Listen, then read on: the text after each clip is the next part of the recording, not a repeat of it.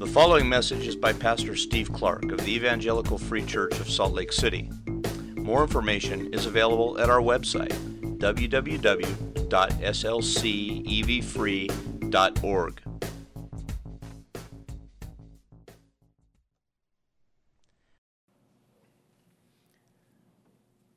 Father, you are the one who is mighty, and we, we sing celebrating the great thing that you have done. Because of your will, the Son has come. He has come and he has begun this great work of redemption. We have seen much of it. We have sung of it this morning. We know of it. We revel in it. The cross has happened. The tomb is empty. He has ascended into heaven and he reigns. He has come and done much. A mighty work you have done. Thank you. And as we say thank you, we follow on with that right away with a pleading. Thank you for sending the Son. Will you send the Son? Because what has been begun is not completed yet. And we live in between the first and second comings. We live in the midst of, of a project begun but not finished, sorrows lifted but not yet ended, deliverance started but not yet finished. And so we pray, would you send the Son again? And the passage before us this morning touches on that. The fact that the King is to come yet again we are reminded that this morning it's held up in front of us. We are called to live in light of it. And so I pray this morning, Lord, that as we do, do the, the work of looking at and thinking through this passage, that you would, you would do a couple of things. Uh, on top of asking you to send him, we ask you in the meantime to help us to live waiting well to live waiting for Him to come and, and to live appropriately, to live well now, to live in hope now, and to live properly ready at work now well.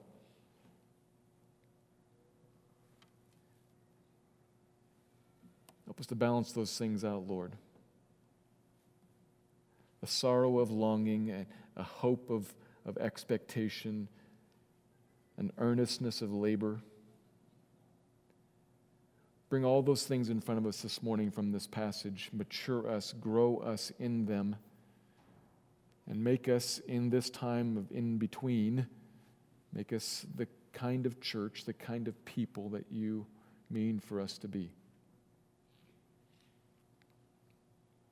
So build us this morning, Lord. Use this passage, give clarity to my words, help us to think well about it, and build us up.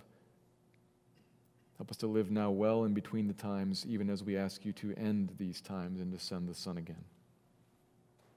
Be with us now. Guide us. Spirit of God, will you move through this room and give, give focus to us? Give us, give us power to hear and power to speak. And will you press into us life changing truth? Build your people. Honor the Son. Build this church, we pray. It's in His name I ask this. Amen.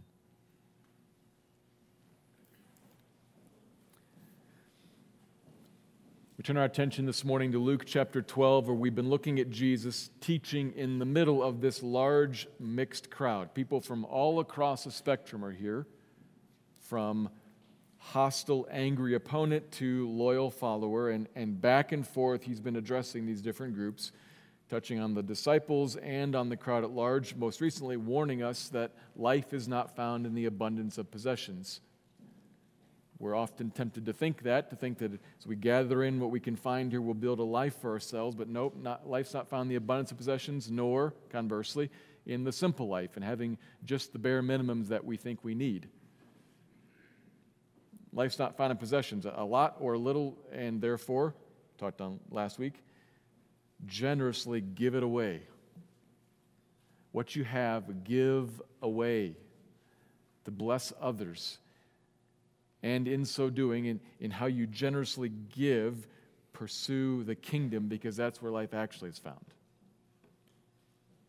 Jesus has been pressing this point home about life in the kingdom, and as we heard prayed, a kingdom that God is so well pleased to give to us. So we can, we can then pursue it with confidence and with hope, and we can give away our lives for it, knowing that we're not going to give away our lives to something that isn't going to leave us empty.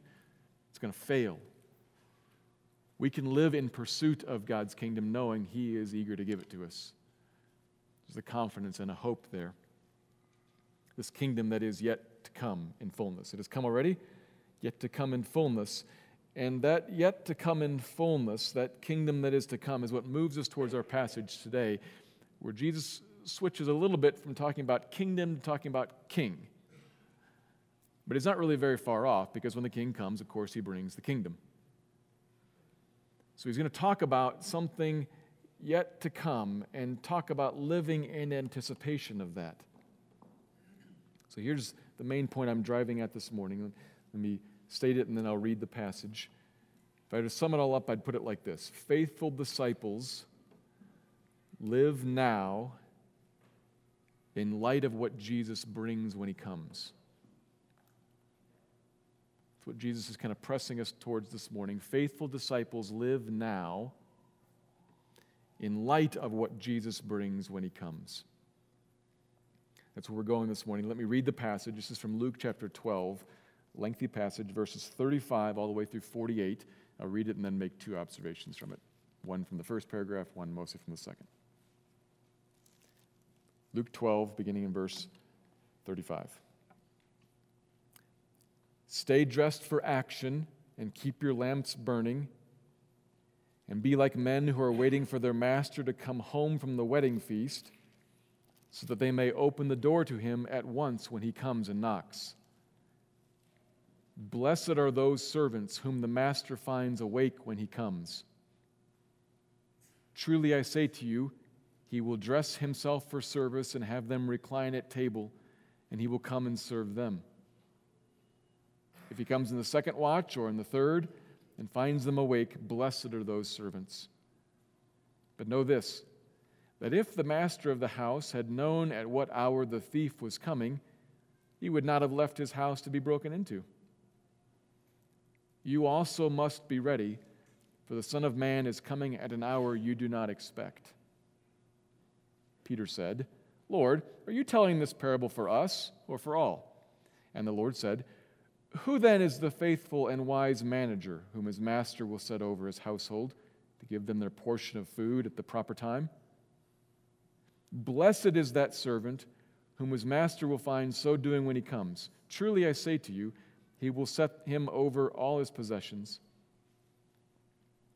But if that servant says to himself, My master is delayed in coming, and begins to beat the male and female servants, and to eat and drink and get drunk, the master of that servant will come on a day when he does not expect him, in an hour he does not know, and will cut him in pieces and put him with the unfaithful. And that servant who knew his master's will but did not get ready or act according to his will will receive a severe beating. But the one who did not know and did what deserved a beating will receive a light beating. Everyone to whom much was given, of him much will be required, and from him to whom they entrusted much, they will demand the more. Luke chapter 12. Here's the first observation the king and his kingdom will come eventually, so stay awake. The king and his kingdom will come eventually, so stay awake. That is, remain ready. It will come. He's been telling his followers, including us, to focus our energy and attention on living for the kingdom that is God's perfect, renewed realm. The kingdom is, is the realm in which God's power is at work to press into a people in a place renewal, righteousness and justice and peace and hope, joy, life. God's power, God's reign in a place on a people made right.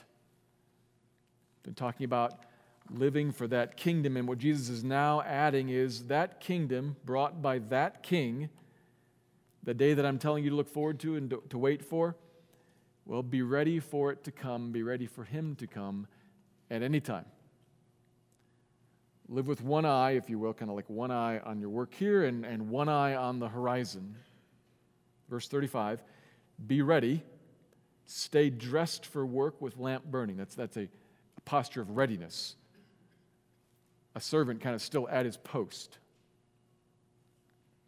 Stay dressed, stay ready, because the situation we're in now, Jesus is saying, is a lot like that a servant would be in if his master went off to a feast, say a wedding banquet or something and they don't know when he's coming back, but he is coming back, but we don't know which hour of the night. But they stay ready, listening for the knock, so they can open the door and do their job when he comes. Always alert. When he comes is up to him, but we should be awake when he comes. That's the situation we're in now. And also, our situation is a bit like watching for a thief. You don't make an appointment for a burglar to come by,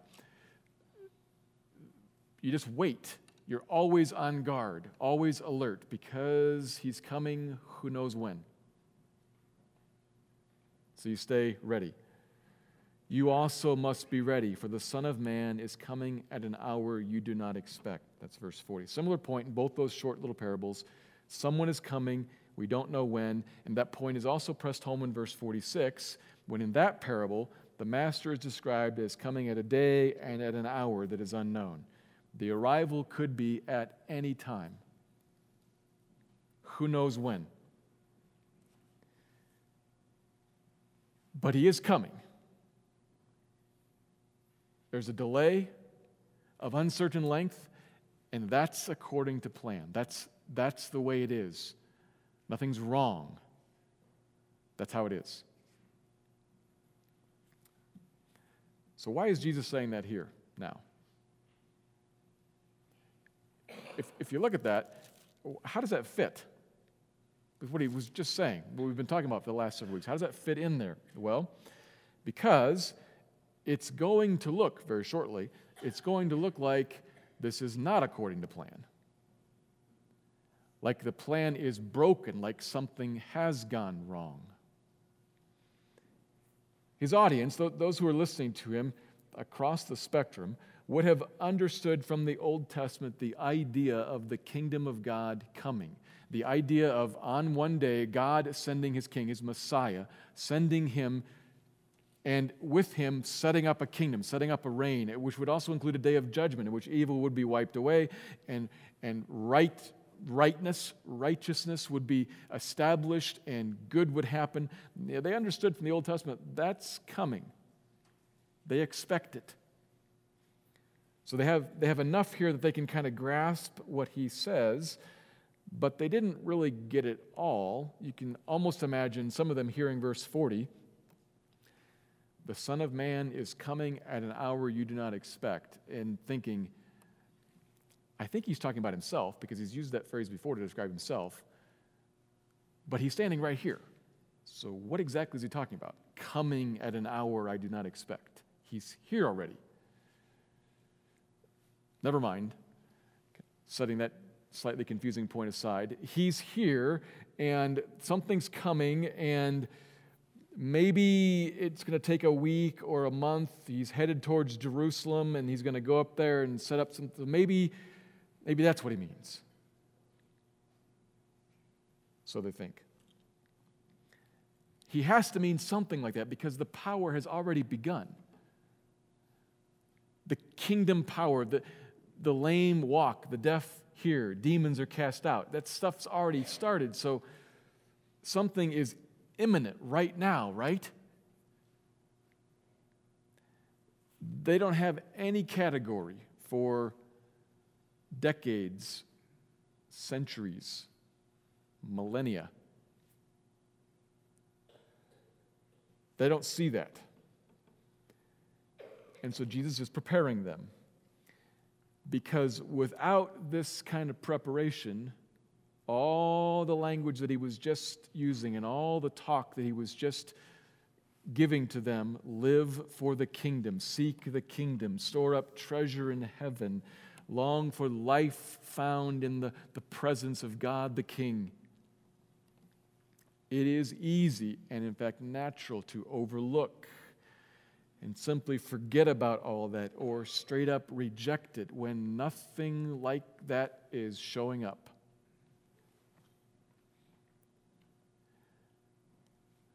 When they were called to, to invest in, in the king and his kingdom that he is eager to give them, but, but all that dawns every day is the same old kingdom. And it, it seems like evil still has its way, and there is no righteousness and justice. And, and the best life it seems that I could pursue now is the one in pursuit of possessions. You're telling me to give all this away in the hope of a future that I don't see anything of, and meanwhile, everything that could be good is just passing right on by. Is the king ever going to come? That, that, that's going to be where they are in a moment if he doesn't prepare them. And it is where we are sometimes ourselves right now. That's, that's their problem, but it's also our problem. We know a whole lot more than they did, for sure. We, we sang this morning a number of songs about Christ coming and and all that God has done to bring salvation, indeed. We know about the kingdom in his first coming, and we know about the cross and the resurrection, that Jesus has now been raised and is seated in heaven where he waits to come again. We understand that. But a hope that is deferred is hard to live for when it is deferred for a long, long, long time. And it's been a long, long, long time. Never mind a couple thousand years. We haven't lived a couple thousand years, but you've lived a few decades. And for a few decades, if you've been a Christian for a few decades now, people have been telling you across pulpits and various churches give away your possessions for the sake of the kingdom, store up treasure in heaven, pursue the king.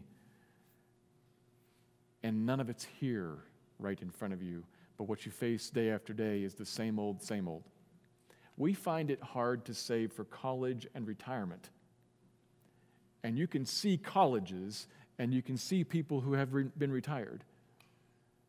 We find it really hard to save for heaven when you can't see it and the king isn't here.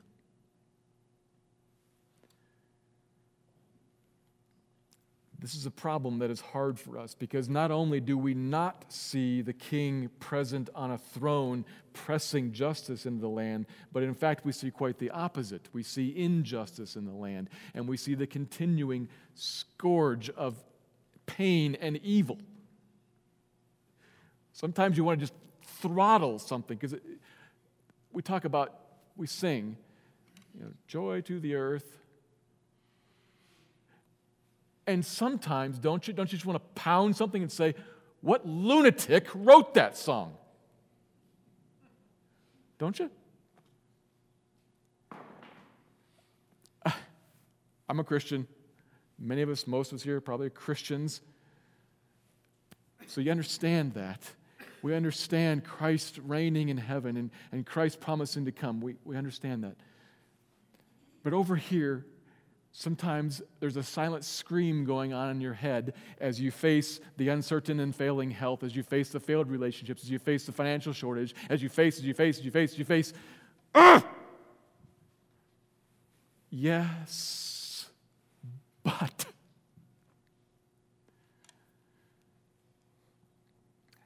How do you live here?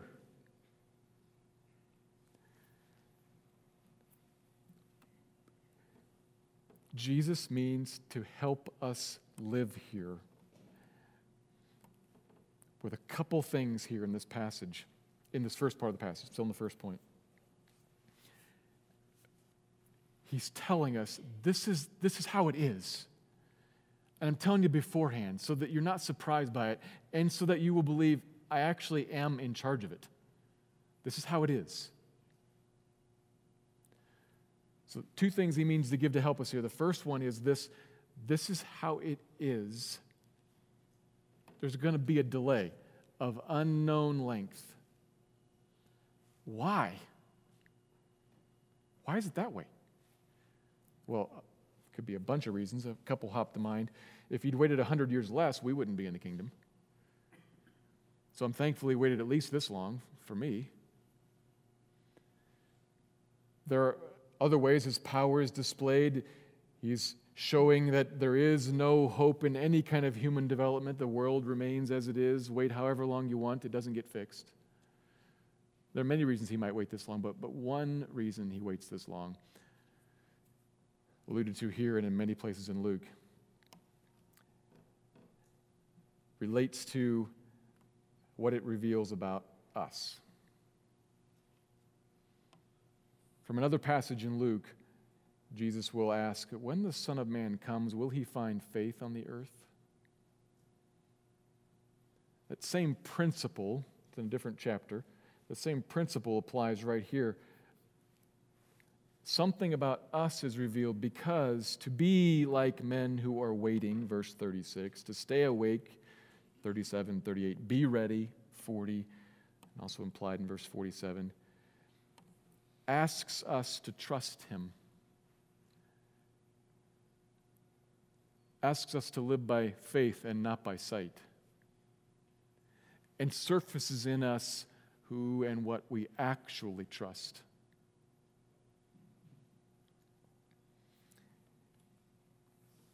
Is he your hope? If he is, you'll wait for him and you'll look for him and live life here with an eye on the horizon, longing for his appearing. And that will be shown in you as the words of, first, uh, of Colossians 3 kind of become real in you. Colossians 3, the beginning Colossians 3 talks about how Christ, who is our life, currently is in heaven, but is going to come and bring our life with him. And if you actually believe that, you will long for it and look for it and not be one who says, eventually, never mind. I mean, what I really want, I can get somewhere else. And turn, turn away to pursue the world. He waits in part. He waits in part to reveal the king so as to reveal us. And to call us, to call us back to himself. So the first, the first piece that he means to give here for to help us live now is the assurance this is the way it is, and there are reasons for that. One I suggest is to, to grow it, to challenge and to grow our faith. But the second thing that he means to give us is found in what happens. That first little parable there, the servants waiting for the master to come back. What, what results from that? A feast. So he tells us this is the way it is. And believe me, I, there, is a fe- there is a time of fasting now, but there's a feast that comes. Feasts are about fellowship. All through the Bible, feasts are not about just appetite. Feasts are about fellowship. What he's saying is there is a, there is a delay, there is a wait. Do you trust me? Will you wait? Because what happens at the end of that wait is feast. master, Lord, and, and servant, church, seated together in fellowship, feasting. So he holds out in front of you a, a great promise, a, a hope that it isn't just that only the end of suffering, but in fact the presence of God Himself with you, seated at a table forever.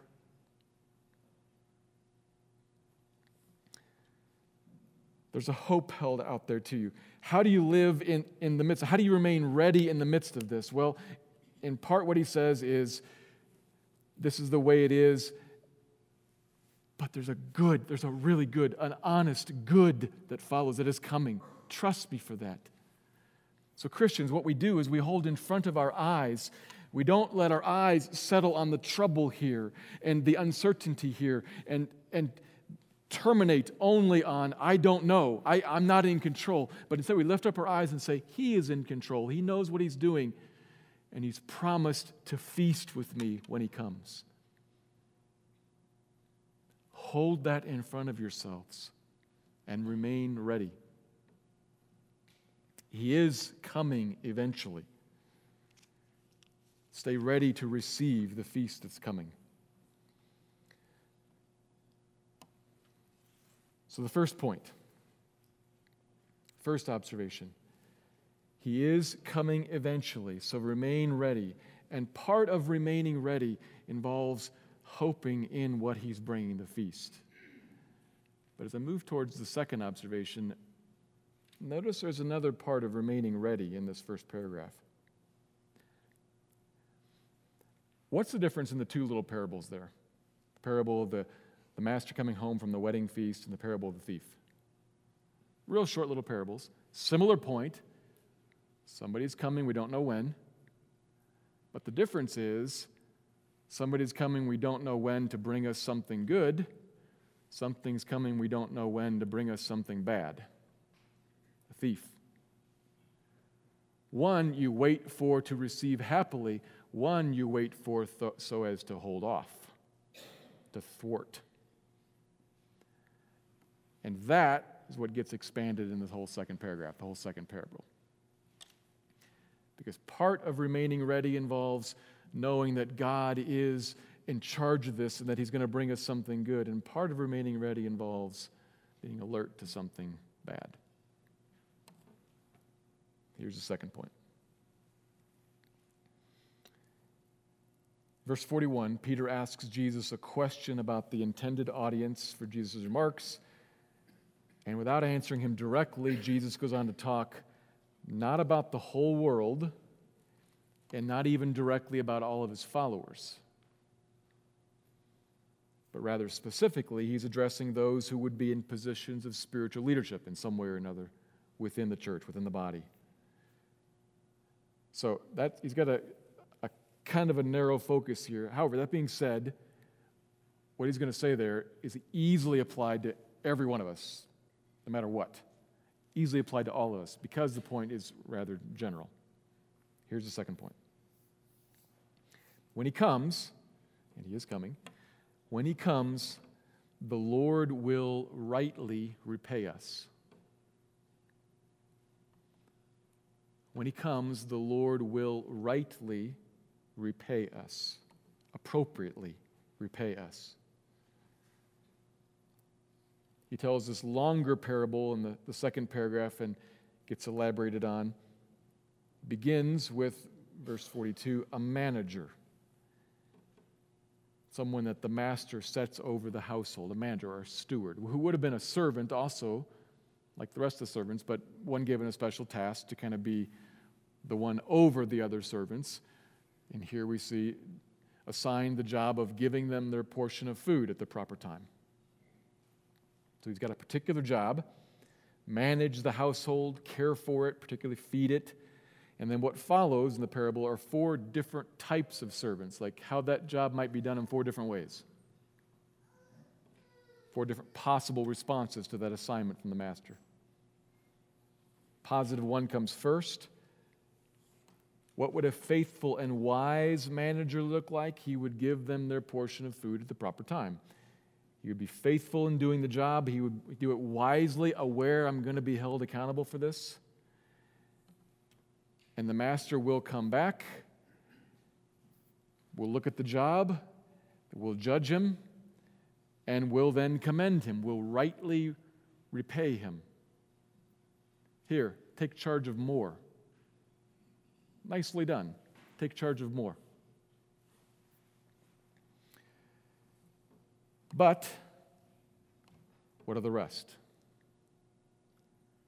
There are three other examples of people who don't faithfully and wisely carry out the will of the Lord. Three possibilities, and they all vary according to what they know and what they did with what they know, which is the part of which is where the last sentence comes in. The one given much, much required. That's summing up what we see here different levels of knowledge and different response to what they know, each of the three negative servants. Verse 45 there's a servant that says, The master isn't here and the master isn't going to be here. So I'm going to use the power that I have for me. And he abuses the servants and feeds himself. He uses his power to abuse those that he is in charge of, and to gather all of the, the wealth of the household to himself to feed his own appetites. He feeds himself and even drinks himself into drunkenness. What of that servant? Well, you see the double problem. He knows what he's supposed to do and doesn't do that, and knows what he's not supposed to do and does do that. And when the master comes at an unexpected day and hour, he cuts him to pieces and throws him out with the unfaithful. Figuratively, dismembering him. That's figurative because he's still alive to be thrown out with the unfaithful. Jesus is trying to show here is catastrophic judgment, which is different than the next servant, the third one, who did not get ready or act according to the will of the Lord, verse 47. So he knew what he was supposed to do and didn't do it, but less than the other guy. So he is severely beaten. And the fourth servant, who failed at his job but wasn't quite clear on it, knew less. He did what was worthy of being beaten, and so he doesn't get a pass. He is beaten, but lightly. Those are the four servants. That's the parable. A clear depiction of what King Jesus be, will be like when he comes back. He will see, accurately evaluate, accurately evaluate, and repay rightly, justly demanding more of those who know more and less of those who know less, but he will demand an accounting and he will repay rightly. That's the parable. And we should be ready and take care in light of it. That has obvious application to all of us, to all people. He is particularly, as I said, focusing on, on servants in the household, but, but across the board, when Jesus comes, he will call every single person to account and will ask, Have you done the will of the Lord? Yes or no?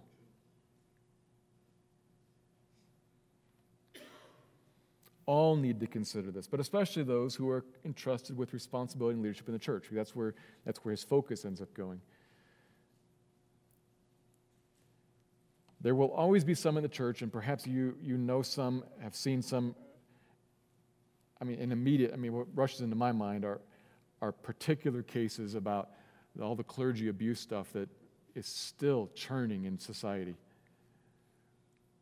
There will always be people who use a position of religious power to feed themselves and hurt other people. No one gets away with anything. No matter what they call themselves or position they have attained, there are servants, there are people in positions of service in the church who will be utterly condemned because Jesus knows the truth about them. And when he comes, will rightly repay. That is perhaps a warning to us, but it's also perhaps an encouragement to us. Some of us who were in the life training class last quarter spent a couple weeks looking at an article that was in the Tribune in the last fall, where a, an op ed piece, a writer was talking about in extreme frustration, to put it lightly, extreme frustration and disdain for a God who would allow, he puts the words in there, priests to rape altar boys. What's the answer to that? Well, part of that answer is right here he will cut them to pieces and throw them into hell with the unbelievers. That does not eliminate the pain of the sin. No, certainly it does not eliminate the pain of the sin. But it does tell us that the God who has allowed, who has determined that there will be sin in the world, has also determined that sin will not ultimately stand. So maybe there's a warning to us personally, but, but more likely, given, given us here perhaps more likely there is, a, there is an encouragement in this that there is a day of justice that comes. Everything is rightly repaid. And maybe on, on that point, maybe we need to think a little more closely about Numbers 3 and 4 those of us who are ministers, maybe with a capital M ministers, and all the rest of us who are lowercase m ministers, because we all are to be servants in the church. We all are involved in some way or another in building the church. This applies to all of us. It's something that is important for us to consider. He rightly repays. So we should live, in, in light of that, we should live with an eye on the, on the horizon and to then examine our lives here. Are we faithfully discharging what He has assigned to us? How have I, I'm talking about me, Steve, how have I shepherded the flock of God? How have you shepherded the flock of your house if you're a parent?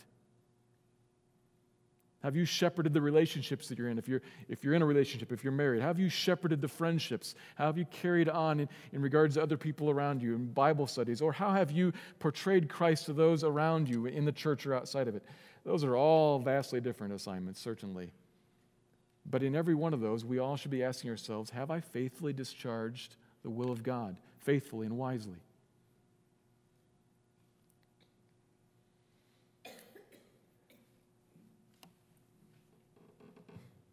Be wise and faithful and earnest.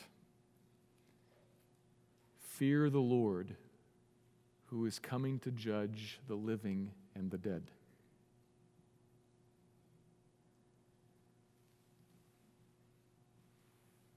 But don't be afraid. Fear the Lord who is coming to judge the living and the dead but don't be afraid. Am I contradicting myself? Of course, deliberately so. Follow this.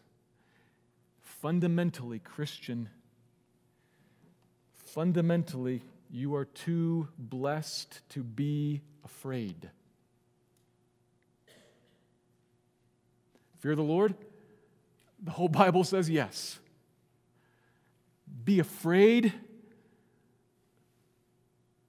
The whole Bible says no. Follow this because this is right on, we got to think about this. There's, there's a, we are right on an important tension right here in this passage.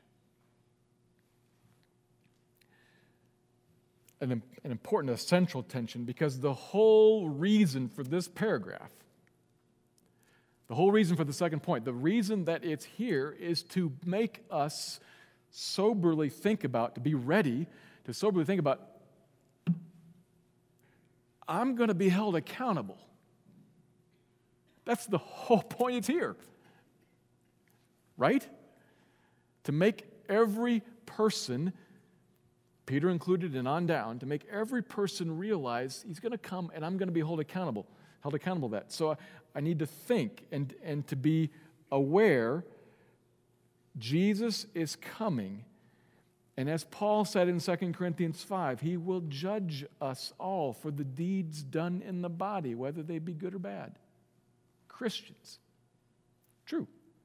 Or, as Paul said in 1 Corinthians chapter 3, speaking of ministers with a capital M, but we could apply it across the board, the, principle applies. Some ministers will build the church with precious metals and stones, and some with wood, hay, and straw. What will happen? There will be a fire that will judge all that and the junk will burn. The whole reason this is here is to make us think, to, to recall that and remember it, and to live in light of it, to live in light of what comes when Jesus comes, to sober us and make us aware. I must be ready. There will be an accountability. And if you take that to heart and think about it for a second, who can stand? Who can stand? Maybe you're not a Christian. A few minutes ago, you thought what I said that he'll come and judge all of us and ask, Have you done the will of the Lord? Maybe what you thought there was that I need to do the will of the Lord. And certainly we all should aspire to be that, that servant one type of person who faithfully does the will of the Lord. That clearly is the point. We should aspire to be that.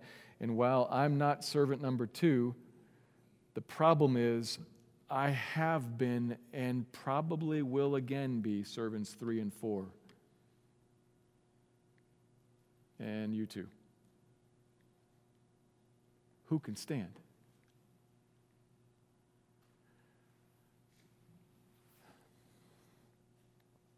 even if I'm not aware of where I've been servant three and four, isn't that the point of servant four?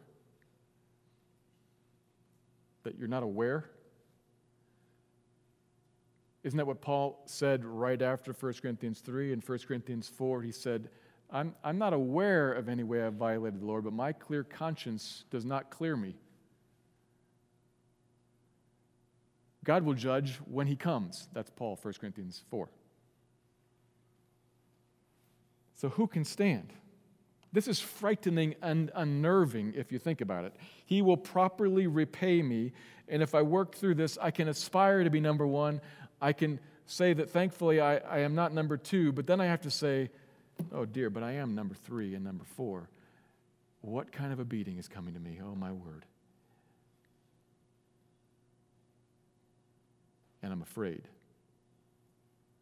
And maybe maybe you, maybe me, maybe what you think is, you know what? I better be more faithful. I better try harder and I better serve better and I better serve more and I better I better shape this. I better conform this. I better be a better shepherd. I better be a better steward of my family. I better be a better steward of the responsibilities and the resources I've been given. I better, better, better, better. Wrong because you can't. This is the tension. The whole point of it being here is to make us aware and alert and, and to, to say, I should be faithful and wise. And the other half of the tension is, but I can't ever be faithful and wise enough. I am a sinner, and I have been and will be. Who can stand?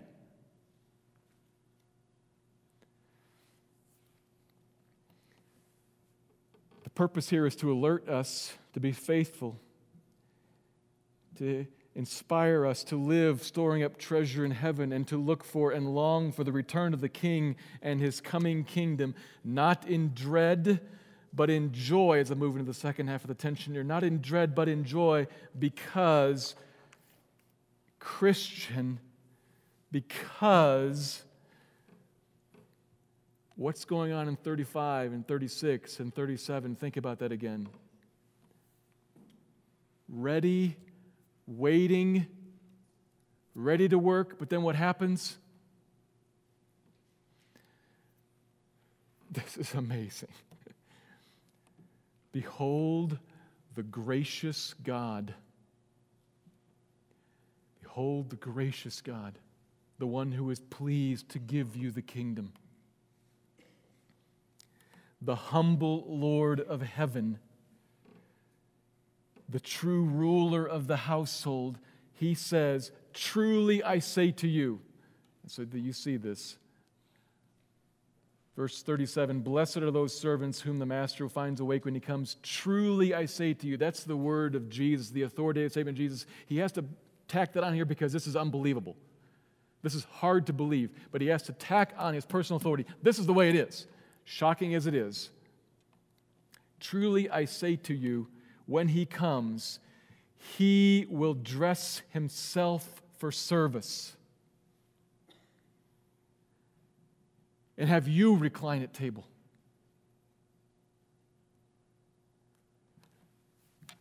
You see the reversal there? You're the servant, ready to work, careful to your task. And when he comes, what does he do? He gathers up his robe tells you to have a seat, and throws you a banquet party. He comes back to give you, to serve you, to make for you a feast of fellowship. Why? Because you were servant number one? Nope. Because he went away to the cross for, first for you to bear all the blows that you deserve and he bore them, and you will bear them nevermore.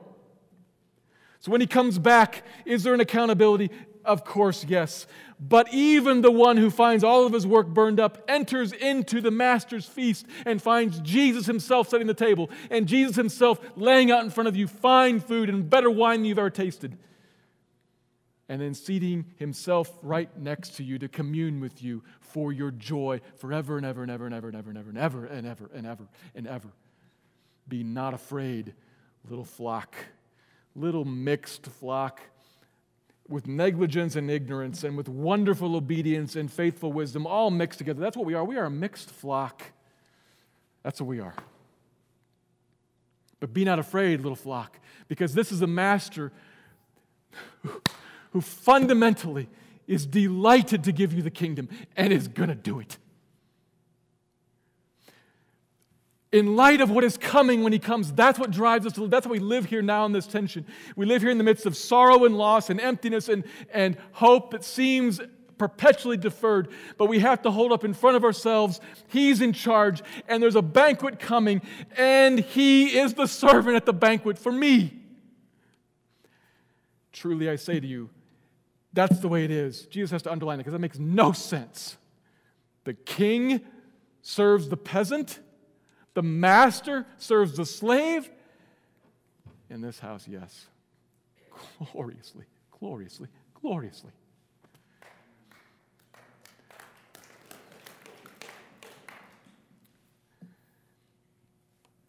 You will find him, the mighty servant king.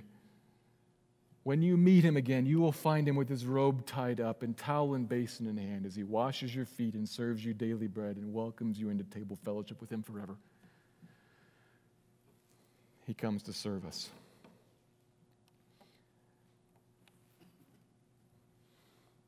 So be ready for that day. Be ready for it in hope. That banquet is coming. And be ready for it sober minded. You don't want to walk away from that kind of a king. So, do you see what actually, in the end, drives us back to faithful wisdom? Is not the fear of the lash, it's the promise of the table. Hold that in front of yourself, Christian. This is the God who gives. He is so generous. And He promises you, I am coming again. And I will bring the kingdom in fullness when I come. So live in light of what comes when He comes and trust Him and rest in Him. Let me pray. Father, will you help us to live in light of this amazing grace? And will you produce in us a sanctifying, a, a, a, burning away of dross that comes from this kind of a hope? Not an afraid fear, but an awe-struck fear.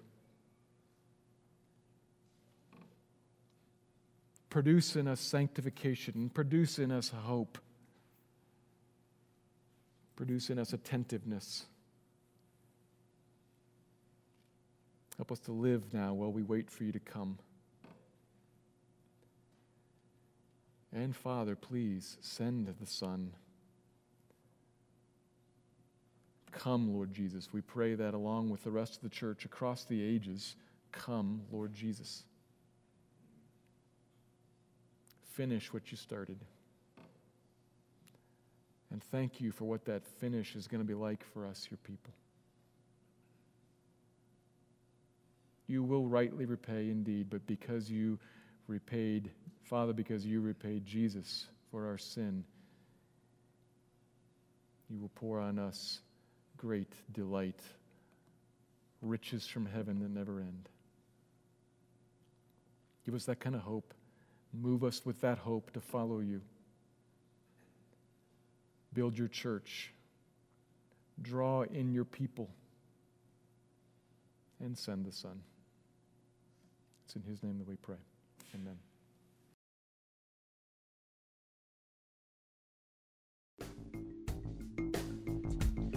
Thank you for listening to this message by Pastor Steve Clark of the Evangelical Free Church of Salt Lake City in Salt Lake City, Utah. Feel free to make copies of this message to give to others, but please do not charge for these copies or alter the content in any way without permission. We invite you to visit our website at www.slcevfree.org or call us directly at area code 801 943 0091. Our mailing address is Evangelical Free Church of Salt Lake City, 6515 South Lion Lane, Salt Lake City, Utah 84121.